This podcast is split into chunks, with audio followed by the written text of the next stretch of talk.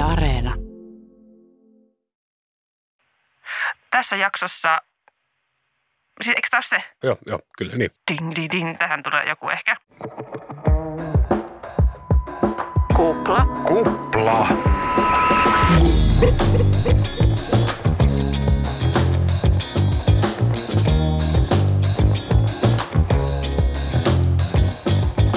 Tässä kuplassa kunnioitetaan George Horace Gallupin perintöä ja suoritetaan väärin ymmärretyille, väärin tulkituille ja väärin käytetyille mielipidemittauksille kunnianpalautustoimenpide.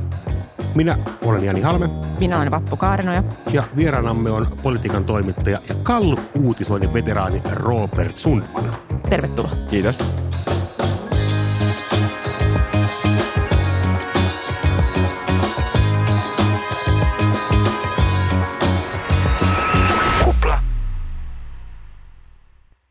Mä haluan aloittaa tämän Gallup kunnianpalautusjakson puhumalla hetken virhemarginaalista, Uh. joka on Gallup-uutisoinnin ehkä väärin ymmärretyin käsite. Ja tehän tiedätte, että ihmisissä aina ärsyttää ne piirteet, mitä tunnistaa itsestään. Ja tämä virhemarginaalin väärinymmärrys ehkä itseäni ärsyttää niin paljon siksi, että olen itsekin aikaisemmin sortunut tämmöiseen nillittämiseen ja silmänäsien nosteluun ja sanonut, että ei ole mitään nähtävää näissä gallupeissa, että muutokset mahtuvat virhemarginaaliin. Mutta todettakoon tämän Gallup-jakson heti alkuun, että virhemarginaali ei tarkoita sitä, että jonkin puolueen todellinen kannatus olisi yhtä todennäköisesti jotain siellä virhemarginaalin sisällä, vaan on todennäköisempää, että kannatus on juuri se mitattu kannatus, kuin että se olisi jotain siellä virhemarginaalin laidolla. Ja nyt sain tämän pois systeemistä, joten voimme jatkaa kunnianpalautusta muilla teemoilla. Politiikan ammattilaiset ja aktiiviharrastajat, ne osaa ulkoa unissaankin tämän Suomen ikiaikaisen kalluprytmin. Ylen kalluppi tulee joka kuun eka torstai, Hesari tulee kuun puolivälissä. Yle käyttää taloustutkimusta ja Hesari käyttää TNS Kantar, eli entis Suomen kalluppia. Mikä Robert, mikä on sun suhde kalluppeihin? Musta on tullut Galluppien tai niin kuin Ylellä sanotaan puoluekannatusmittausten, koska niin kuin sanoit, niin Gallup on tämä toinen firma, niin, tota, niin musta on tullut niiden puolustaja. Mä, mä oon jollain tavalla niin kuin käännytetty. Ja tota, joku varmaan niin kuin sanoisi, että mut on niin kuin aivopesty, kun mä oon mennyt politiikan toimitukseen ja sitten mä oon alkanut niin kuin uskoa siihen, että ne on hyvä juttu. Mutta mä itse ajattelen, että mä oon altavastaajan puolustaja. Että niitä on niin paljon haukuttu ja, ja niistä tehty journalismi on niin mitätöntä, niin sitten mä oon niin kuin voimaantunut ja ajatellut, että ei kun mä, mä puolustan nyt tätä pientä, pientä, niin kuin, pientä tölväistyä mittausta tässä. Että musta on tullut tämmöinen puolustaja. Ihanaa. Ja siis nimenomaan viitaten aikaisempaan, niin yksi tapahan, jolla niitä tölvitään, on nimenomaan tämä, tämä virhemarginaalikeskustelu. Mm. Eli huomautetaan, että ei me mitään voida tietää, koska virhemarginaali on niin suuri. Se on yksi ja sitten on, on aika paljon semmoista kritiikkiä, että miksi ylipäänsä niin kuin tehdään, miksi tehdään niin usein, että pitääkö oikeasti joka kuukausi tietää. Ja en mä tiedä, siis saa, saahan sitä kritisoida ja onhan se musta myös hyvä keskustella siitä, että millaista journalismia niistä tehdään ja miksi niitä tehdään, mutta musta on silti ihan hyvä, että tehdään. Miksi on hyvä, että niitä tehdään kuukausittain? No mä ajattelen, että tämmöisessä avoimessa, liberaalissa, demokraattisessa yhteiskunnassa, niin se on vähän niin kuin semmoinen tieto, joka pitää tuottaa. He, niin kuin, mä jotenkin ajattelen sen sillä tavalla. Tätä saa kyllä haastaa, mutta mä oon niin kuin itselleni sen selittänyt niin, että on tärkeää, että meiltä kertyy semmoinen aikasarja, vaikka monien kymmenien vuosien ajalta, että mitä puoluetta suomalaiset on milloinkin kannattanut. Muutoinkin kuin vaan niissä vaaleissa, jotka tavallaan on sitten jonkinlainen mittaus ja se tärkein ja jollain tavalla tietysti myös ainoa, jolla on väliä sitten vaikka neljän vuoden välein. Mutta että se niin kuin kerryttää sitä dataa ja toisaalta kun on niin ymmärrettävää, että se data kerätään, niin sitten olisi vähän outoa, jos sitä ei kerrottaisi. että se musta olisikin omituista, että meillä teetettäisiin mittauksia, mutta sitten sanotaan, että ei me, ei me näitä julkaista, kun, kun, kun siitä, tulee, siitä tulee vähän... Nämä niin turhia. Niin, nämä niin turhia, niin ei, ei me niinku kerrota. Joskus mä oon kuullut myös tämmöisen ajatuksen, että se on myös vähän semmoinen niin kuin demokratian kannalta aidosti, mä, mä en tiedä, onko tämä vähän liian ylvästi sanottu kuitenkin puoluekannatusmittauksissa, mutta on kuullut tämmöisen selityksen, että, että se on myös demokratian kannalta aidosti tärkeää, että me voidaan tietää esimerkiksi, että se vaalien tulos, että se on esimerkiksi jotenkin niin kuin, että me nähdään, että se heijastaa sitä, mitä tämmöiset ulkopuoliset itsenäiset mielipidemittausinstituutiot on myös sano, niin kuin ikään kuin sanoneet, että niissä on joku korrelaatio, koska se, että me ei tiedettäisi yhtään, että mikä on se fiilis ja sitten jotain tapahtuu vaaleissa, niin niin. Se on totta, se voi Suomi ruokkia. on tietysti hieno yhteiskunta, jossa vaaleja ei väärennetä, mutta, niin kuin, mutta oikeasti musta on myös ihan hyvä pointti miettiä. Niin, että jos neljän vuoden välein pölähtäisi vaan joku tulos, niin se voisi ruokkia tämmöistä keskustelua, että Niin, voiko ruok- todella niin, olla näin. Että se? miten- Mä en ole varma, mutta Niin. oikeasti mä kyllä vähän ajattelen. Mutta huomaat, että mä oon niin oppinut tämmöisiä puolustusrepliikkejä niille, näille mittauksille, niin nyt mä käytän niitä. Ne tulee niin usein, niin onko sellaista riskiä, että niitä ylianalysoidaan? Että muutokset on aika pieniä, mahtuu virhemarginaalin puitteisiin, niin, niin onko tämmöistä niinku riskiä, että niitä liian tarkkaan katsellaan? On totta kai ja varmasti mittausanalyyseissa, niin kuin missä tahansa politiikan analyyseissä, niin voi tehdä niin kuin kelpoja ja sitten vähän vähemmän kelpoja. Yksi semmoinen, mitä nyt tällä hallituskaudella mä oon aika paljon niin kuin itse miettinyt, on se, että ei ole varmaan mitään järkeä kirjoittaa joka toinen kuukausi, että nyt keskustalla on taas vähän pahempi mieli ja nyt sillä on taas vähän parempi mieli, kun sehän on ollut semmoinen saha, että ne on niin kuin suurin piirtein prosenttiyksikkö tai pari niin kuin mennyt joka mittauksessa jo niin kuin aina toiseen suuntaan. Että eihän sitä nyt kannata hirveästi niin kuin makustella. Mutta sitten esimerkiksi tätä nauhoittaessa tänään on tullut Ylen, Ylen tuore puoluekannatusmittaus, jossa kokoomus on ottanut aika valtavan loikan. Niiden kannatus on, on muistaakseni, jos, luin, jos muistan oikein Ylen uutisen, niin Ylen mittaushistorian suurin. Niin kyllähän ton tyyppiset asiat taas sitten on semmoisia, mitä, mitä kannattaakin analysoida. Mutta että mittasuhteet on varmaan tämä, mikä on perus aina journalismissa, että muistetaan ne mittasuhteet. Niin tässä vähän sama asia. Voiko sitä analysoida? Voiko mielestäsi päästä kiinni siihen, että mikä selittää tätä kokoomuksen e- ennätyskovaa nousua? Mä olisin ai- aika varovainen niin kuin silloin, kun puhutaan vain yhdestä mittauksesta, niin mä olisin aika varovainen niin kuin tekemään hirveän rajuja tulkintoja siitä, että mistä se johtuu. Varsinkin kun totuushan on se, että eihän sitä kysytä niissä mittauksissa, että sehän on niin kuin vain heijastelua ja arvailua, että eihän niin kuin, ei siitä ole ikinä mitään tietoa. Mutta kyllä mä ajattelen, että se on myös semmoista ammattitaitoa ja jollain tavalla e, kait se, että kun me nähdään, mikä on tämä maailman tilanne ja sitten meillä on niin kuin yksi iso puolue, joka on leimallisen NATO-myönteinen. Me ollaan nähty, miten suomalaisten eri, hyvin monissa eri mielipidemittauksissa, vaikka NATO-kannat on kehittynyt tässä alkuvuoden aikana, niin eihän se nyt tavallaan niin kuin, ei tarvii olla musta ehkä ihan kummonen politiikan toimittaja, että voi tehdä sen analyysin, että ehkä näillä asioilla on jokin yhteys. Mutta sitten taas, kun puhutaan sit siitä, että onko jotkut tämmöiset, kun kohujahan tulee ja menee ja, ja nykyään niin kuin kaksi päivää kestää joku kohu ja sitten tulee uusi, niin se, että onko niillä sitten niin kuin jo- jotain merkitystä jonkun puolueen kannatukseen jonain aikana, niin en, en mä kyllä lähtisi, niin kuin, tai on tosi varovainen, että alan sanoa, että kyllä tässä nyt on se yhteys. Virhemarginaalista nyt kun on ihana viisastella tämän termin ympärillä, niin sanottakoon myös se, että sehän on eri eri puolueille. Että pienten puolueiden kohdalla se virhemarginaali on oikeasti pienempi kuin isojen puolueiden kohdalla. Joo, ja ylipäänsä on niin kuin nämä mittaukset kohtelee eri puolueita vähän eri tavoin. Et mä muistan omalta niin kuin toimittaja-ajaltani tällaisen tapauksen, jossa niin kuin yhtäkkiä mittauksessa RKPn kannatus oli niin kuin merkittävästi romahtanut. Ja se on silleen ihan kiinnostava ilmiö, että RKP yle- yleensä pitää kannatuksensa. Siis se on niin kuin yksi näistä puolueista, jotka ei heilu, vaan se on aika usein se about sama.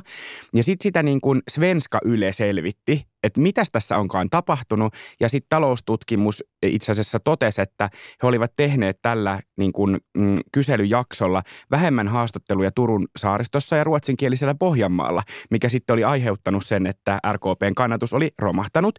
Ja tiettyjähän tämmöisiä, niin kuin, näissähän tehdään vähän semmoisia kiintiöintejä ja tämän jälkeen sitten niin kuin, äh, näissä mittauksissa alettiin tekemään niin, että ruotsinkielisiä vastaajia on sitten aina sama osuus, mitä on väestöstä. Eli tavallaan tätä mittausta korjattiin sitten tämän niin kuin virheen vuoksi. Ja tällaisia korjauksiahan näihin mittauksiin välillä tehdään, kun huomataan, että okei, nyt tämä falskaa, nyt tässä on selvästi joku tällainen ongelma. Mä teen teille väitteen kahdelle toimittajalle tässä näin. Mä väitän, että helmasynti on se, että te yli tulkitsette kalluppeja suhteessa tapahtuneeseen, eli te yliarvioitte uutisoinnin ja medianäkyvyyden roolia näiden kannatustulosten muutoksissa. Tavallaan te yliarvioitte oman ammattikuntanne roolia. Niin, yksi esimerkki ehkä tuosta, tunnen ehkä piston kollektiivisessa sydämessämme ehkä tähän demareiden kannatukseen ja siis Sanna Marin Butchers korona-altistuskohu.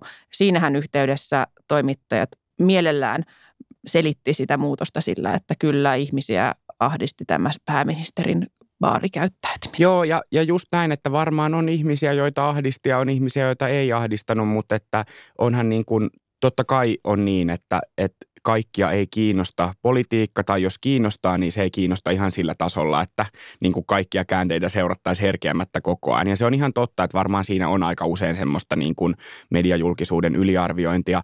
Ja itse kun muistelen kirjoittaneeni myös niin kuin niihin aikoihin ehkä jotain kannatusmittauksiin liittyviä juttuja tai analysoineeni niitä jossain muualla, niin itse yritin ehkä nojata enemmän siihen vähän semmoiseen perinteisempään selitykseen, mikä on se, että se mikä tulee ylös tulee myös alas ja politiikka toimii sillä tavalla.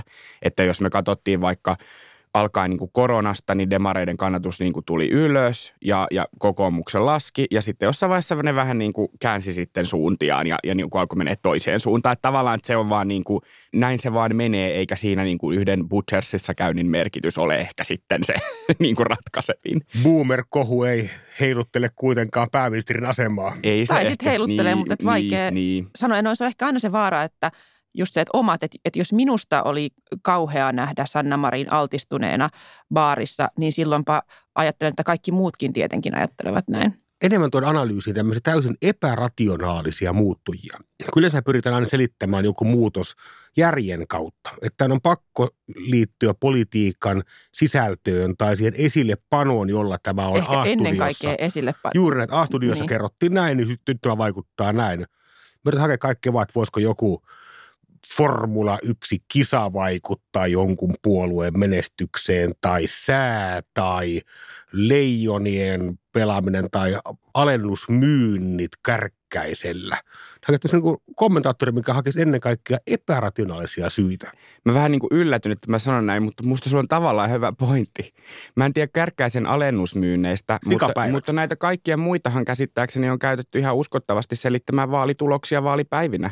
Että on se sitten leijonien ottelu tai sää tila, niin kyllä kai on sanottu, että niillä on vaikutusta siihen, että kuinka moni menee urnille ja sillä taas on vaikutusta myös siihen tulokseen. Että en mä tiedä, kai sillä voi olla vaikutusta myös siihen, että kuinka moni vastaa puhelimeen, jos on just tuolla tota, man, Mantan patsaalla tota, riehumassa niin ei, jotain voittoa, niin ei pysty vastaamaan, kun Juho Rakkonen soittaa ja kysyy, että mitä kannattaisi tässä kuussa. Nähtiinkö jytky ennalta? Ei täysin, ja siis silloinhan se ei olisi ollut jytky, jos se olisi se näkynyt. Ja toki on, mitä myös mielipidemittausten tekijät sanovat, että kyllähän se on niin, että, että niissä on tiettyjä vinoumia, esimerkiksi liittyen niihin tutkimustapoihin, että, että jos tehdään nettikyselyitä, niin tietyt ihmiset, esimerkiksi vanhemmat ihmiset ei välttämättä mm. vastaa Eikä niihin. puhelinkyselyssäkään niin kuin haastatella 80 jotka on kuitenkin Suomessa merkittävä ryhmä esimerkiksi. Kyllä, Mut, Niin, kyllä. Mutta siis siitä jytkystä mä, mulla on semmoinen muistikuva, nyt jonkun pitäisi sitten sanoa, että onko tämä totta vai ei, mutta tota, että kuitenkin Soini, silloin ei ollut tätä ajatusta, että vaaliväittelyissä pitää olla kaikkien puoluejohtajien, mikä oli kyllä kaunis, ihana menneen kuva, koska tota, se yhdeksän ihmisen hallitseminen on ihan mahdotonta. Ja silloin musta tehtiin niin, että kun mittaukset alkoi näyttää, että tässä tapahtui jotain, niin Soini otettiin sinne niin kuin, vähän niin kuin isojen kanssa – Mulla on tämmöinen muistikuva. Mulla on, mä jaan tämän muistikuvan. Että se oli ihan semmoinen... Että kyllä siitä silleen niin kuin alkoi näkyä, että nyt tapahtuu mm. jotain ja se jopa niin kuin validioitiin Yleisradiossa ottamalla hänet sinne niin kuin ikään kuin isompiensa joukkoon. Ja tässä taas kallupit taas vaikuttaa siihen, että kuinka monta penkkiä mm, telkkarissa mm. on. Kun perinteisesti se meni vaikka niin, että se oli kolme suurinta edellisen eduskunta vaalin tulosten pohjalta. Kyllä. Ja nyt tuli, tähän tuli sitten tämä muutos, joka tietysti on ihan järkeenkäypä. Mutta ehkä vielä tähän vielä puolustukseksi nimenomaan näille mittauksille, niin se, että siis ei musta voida ajatella, että mittaukset ovat onnistuneet silloin, jos ne toistuu täydellisesti vaalituloksessa, koska näinhän se ei ole. Ja sehän huomataan jo siitä, että ne nimenomaan kuukaudenkin välillä saattaa olla aika isoja vaihteluita. Ja se nyt on vaan fakta, että se äänestyspäivä on eri päivä kuin se, milloin se edellinen gallup on tehty. Joten se ei tarkoita, että että se mielipidemittaus on jotenkin viallinen, Niinpä, joo. Jos, jos se ei ole se tasan sama tulos. Se on kyllä mä näitä tutkimusmetodia mietin, niin se lähentelee mun päässä taikuutta, että se tuhannen ihmisen otos antaa relevantin kuvan riippumatta se väestön koosta. Eli jos meillä, me tehdään Kiinaan tutkimus, jos haastellaan tuhatta ihmistä, jotka vastaa Kiinan väestörakennetta, niin vaikka se Suomen ja Kiinan väkiero on 200 kertainen, niin silti se tulos täsmää. Mutta sä et ole ainoa ihminen, joka on ihmetellyt tätä, koska käsittääkseni myös tasavallan presidentti tässä NATO-keskustelun alla niin jotenkin peräänkuulutti semmoista niin kuin, niin kuin mahdollisimman jotenkin kat kattavaa jotenkin mielipidetiedustelua tästä NATO-kannasta, että olisi niin kuin mahdollisimman hyvä kuva siitä. Ja sitten siinähän tavallaan vastaus on just se, että ei se muutu sen niin kuin paremmaksi, vaikka joka toista suomalaista haastateltaisiin. Tai ainakaan se virhemarginaali, niin, palatakseni niin, siihen, niin, niin se, se pysyy samana, mutta, mutta muuten se saattaa kyllä kai parantua se data sillä, mutta virhemarginaali on silti joo, sama. Mutta, joo, ja siis oot, oot toki ihan oikeassa, mutta mä muistan, että siihen sitten jotkut kallumaakarit vastaili, että ehkä tämä niin ei ole nyt se, ehkä se pointti, tai tavallaan niin kuin tässä mielipidemittaamisessa, että, että, tota, että tämä ei näin toimisi. Niin, niin. Jep.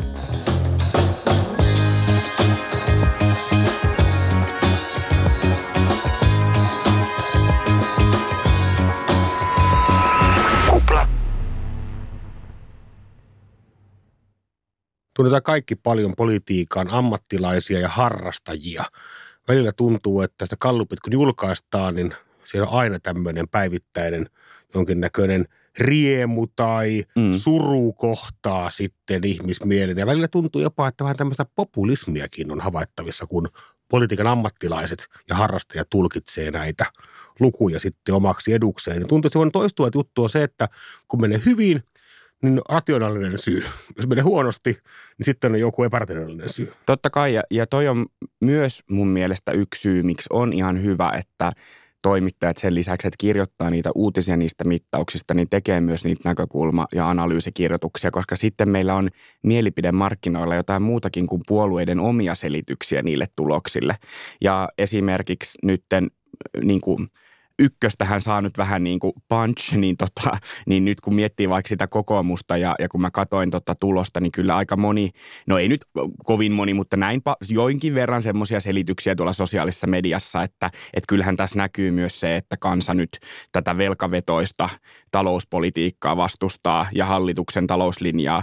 Ja varmasti moni suomalainen sitä voi vastustaakin, mutta en mä kyllä tiedä näkyykö se siinä mittauksessa nyt niin kuin kovin paljon sitten tai vaikka tässä niin kuin ennätysmäisessä loikassa. Että tota, siksikin musta on ihan hyvä, että myös jotkut muut selittävät niitä kuin puolueet itse. Toi on hyvä pointti, koska mä olin jotenkin tässä galluppäissäni valmis olemaan sitä mieltä, että pelkästään uutisia niistä ja ei, koska se on kuitenkin arvailua. Niin, se on arvailua, mutta, kyllä. Et, joo. Et, semmoinen pitäisi tyysti lopettaa, mutta, mutta kieltämättä Huomaat, että musta on tullut tämmöinen Gallup-juttujen puolustaja ja myös käännyttäjä, että niin kuin mä saan kaikki nyt näiden teokas. puolelle. Jep.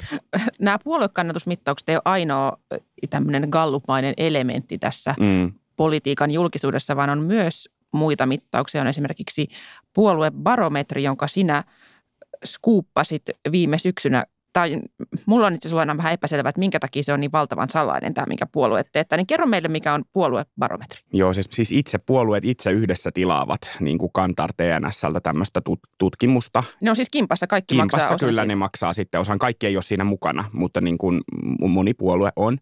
Ja tota, siitä on niin tämmöinen julkinen ja sitten puolueelle niin itselleen jäävä osa. Ja tämä julkinen osa on semmoisia tuloksia, mitä niin julkaistaan sitten mediassa muutenkin ja, ja myös Kantar TNS pistää ne niin ulos, mutta sitten puolueelle itselleen jää tämä niin kutsuttu imago-osa, mikä on sitten usein se niin kuin, mm, kiinnostavin osa sitä puoluebarometria. Tätä teetetään siis kaksi kertaa vuodessa. Ja tämä imago-osa on, on semmoinen niin laajempi tutkimus, missä ihmiset saa liittää erilaisia ominaisuuksia niin kuin puolueisiin. Esimerkiksi aika usein nosto on se, että ylimielinen, että mikä puolue on nyt ylimielisin. Tai sitten on myös siis positiivisia attribuutteja, että pitää huolta minun asioistani tai tämän tyyppisiä. Ja tota, ne jää sitten puolueiden itsensä käyttöön, mutta sitten välillä jotkut toimittajat niitä jostain saa. Ja... Onko sulla selvinnyt, minkä takia ne varjelee sitä, minkä takia se tietty osa jää puolueiden itsensä käyttöön? Onko se niin kiusallinen? No joillekin? varmaan siinä voi olla sit se, että ei ehkä haluta sit sitä, että varsinkin jos itsellä menee vähän niin kuin huonosti, niin eihän sitä sitten haluta välttämättä julkisuuteen. Ja tota, kyllä mä sen ihan voin silleen myös ymmärtää, että tota, onhan ne välillä vähän karuja ne viestit, mitä niistä nousee. Mutta kuitenkin rohkenit kirjoittaa uutisen siitä. Totta kai, totta kai, ja siis mä ajattelen myös, että musta on niin kuin hyvä, että meillä on olemassa muutakin dataa kuin vain nämä kannatusmittaukset, koska niin kuin sanoit, niin kuitenkin niistä tehdyt analyysithän on vaan niin kuin valistuneita arvauksia, ja mutta sitten jos me pystytään jollain tavalla laajentamaan sitä tietopohjaa niiden tueksi, niin sehän on oikeastaan niin kuin tosi hyvä. Et ihannetilannehan on se, että on just tullut vaikka kannatusmittaus ja sitten samaan aikaan olisi tullut vaikka tuore puoluebarometri. Niin kuin itse asiassa varmaan viime syksynä saattoi käydäkin, koska mä muistan jossain pohtineeni niin kuin silloin sitä vihreiden tilannetta. Että vihreillähän kävi semmoinen temppu, että ne oli tosi pitkään imago monissa näissä imagomittauksissa niin monissa määreissä tosi positiivinen. Ja nyt ne oli siis niin kuin huonoiten menestyvät. Niiden imago oli huonoin, kokonaisimago oli huonoin kaikista näistä puolueista, jotka on siinä mukana. Ja sitten samaan aikaan vihreiden kannatus on myös ollut niin kuin alavireinen, niin kyllähän siinä pystyy sitten tekemään semmoista synteesiä. Jukka Maaninen, joka on nykyään Ellun kanulla töissä, mutta aikaisemmin kokoomuksen puoluetoimistolla, niin hän kirjoitti ihan kiinnostavasti siitä just, että miten näitä käytetään muun muassa vaaliiltoihin valmistauduttaessa. Mm. Että puheenjohtajan täytyy tietää, että missä se kannatus menee tai, tai voi käydä niin kuin Jutta Urpilaiselle, että hän odotti ehkä parempaa tulosta silloin mm. vaikka 2008 kuntavaaleissa ja sitten järkyttyi tuloksista ja sitten vahingossa alkoi toistella sitä aivan aluksi haluan kiittää. Mm. Että pitää olla tavallaan henkisesti valmistautunut oikein siihen vaaliiltaan. Kyllä, mutta tietysti se on, se menee koko ajan, tai mä en tiedä onko tämä nyt historiaton lausunto, mutta ainakin viime vuosina se on ollut siinä mielessä tosi jännittävää, vaikka eduskuntavaaleja, jos katsoo tuota edellistä, että ne puolueiden väliset erot on niin pieniä, että tavallaan kyllä silloin vaaliiltana voi melkein tapahtua mitä vaan, että oliko nyt niin kuitenkin, että meidän niin kuin mm. viime vaalien voittaja SDP ja sitten seuraavat perässä tulevat kokoomus ja perussuomalaiset, niin sehän oli alle prosenttiyksikkö, mikä oli... Mikä niin 10 000 ääntä. Niin just puhutaan niin kuin tämän tyyppisistä asioista, niin sitten tietysti se, niin kuin, se, se valmistautuminen on aika haasteellista.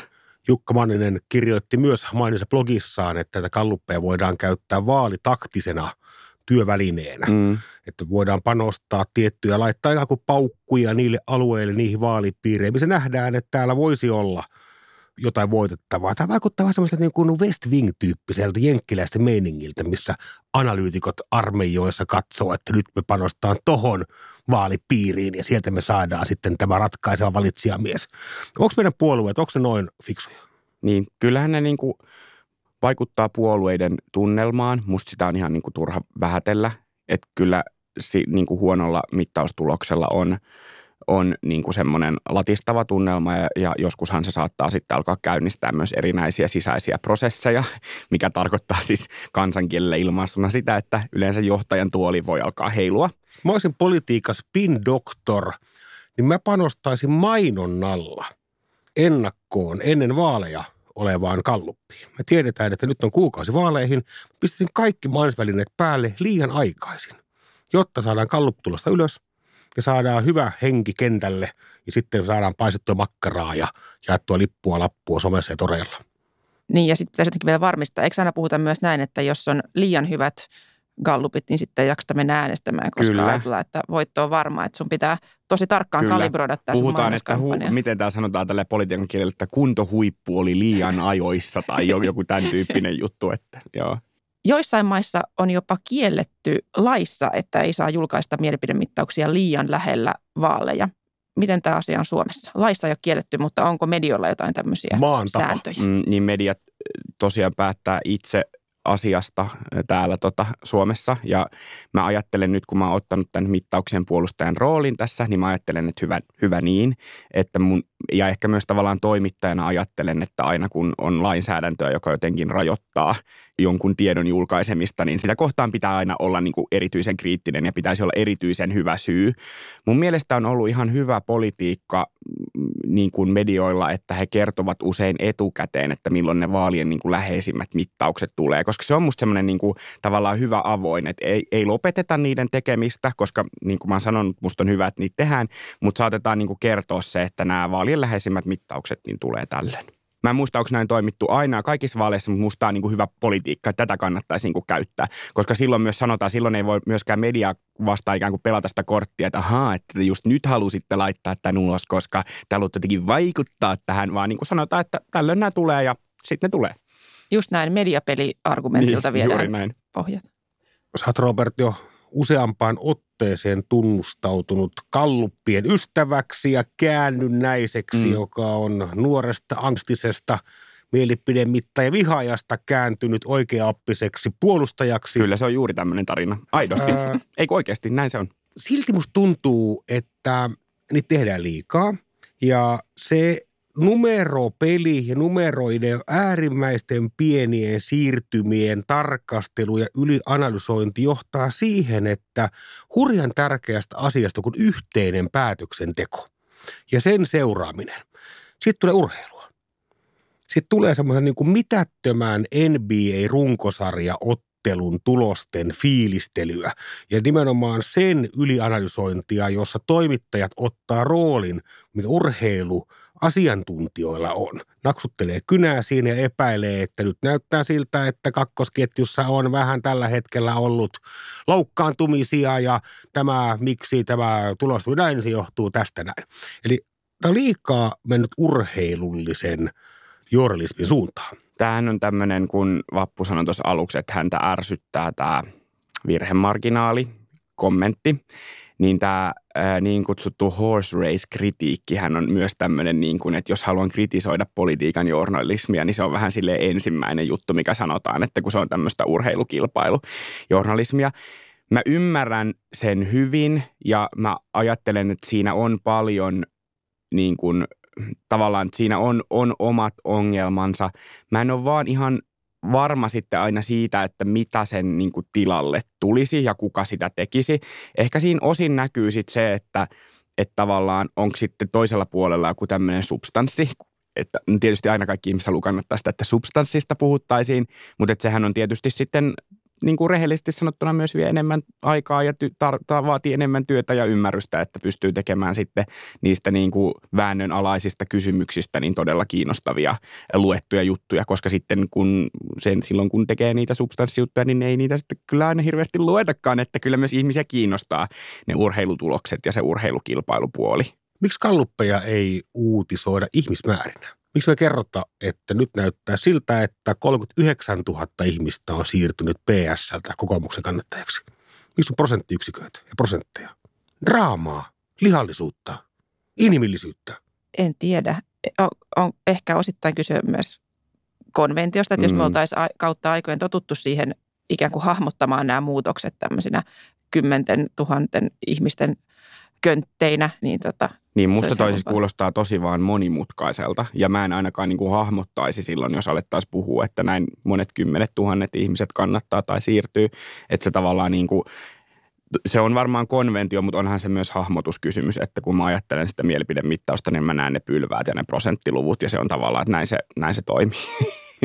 Tuo kuulostaa vähän semmoista niin kuin politiikan toimittajan arjelta, että prosenttiyksikön ero on helpompi hahmottaa kuin vaikka 50 000 ihmistä.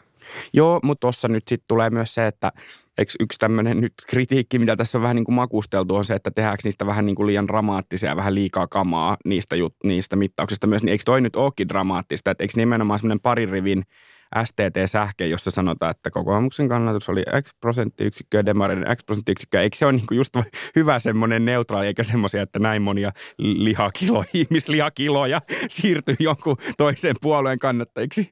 Että kauhean dramaattista. Fantastinen idea. 2,2 miljoonaa kiloa suomalaista Niin, biomassaa on siirtynyt kokoomuksen kannattajaksi. Nyt alkaa kuulostaa joku tolkku tässä touhussa ja te teidän prosenttiyksikköönne nimenomaan näin, että voiko se virhemarginaalikin ilmoittaa jotenkin Niin, kyllä, kyllä, biomassa? kyllä, biomassa Kouvolan.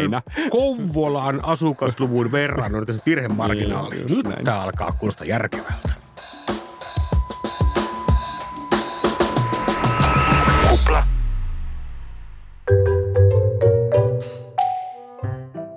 Tämän viikon Mediaräpylä palkinto menee tutkimuksille ja Science Focus-nimiselle lehdelle, joka on selvittänyt sitä, että minkä eläimen, tämän tutkimuksen mukaan, brittiläiset ihmiset uskovat päihittävässä tappelussa, jossa ei saa käyttää aseita. Ja puolet briteistä uskoo, että he päihittää rotan. Kakkoseksi on house cat, eli kotikissa. Mutta kol- kuitenkin puolet uskoo, että ne ei päihittäisi rottaa. Musta toi on kiinnostavaa. tai, tai kotikissa. niin, kyllä. Mä en kyllä päihittäisi En mäkään varmaan kissaa. Joo, joo, ja, se on paha. Äh, hanhen uskoo päihittävää 45 prosenttia briteistä. Ja kaikkein pahimpia vastustajia tutkimuksen mukaan ovat gorilla, leijona ja elefantti. Mm. Ja vain kaksi prosenttia briteistä uskoo päihittävänsä asettomassa taistelussa gorillan tai elefantin. Haluaisin tavata heidät, kaksi prosenttia. Ja niin. meillä on täällä studiossa kaksi kommentaattoria, Vappu Kaarno ja Robert Sundman. Vappu, millaisia tunnelmia tämä herättää?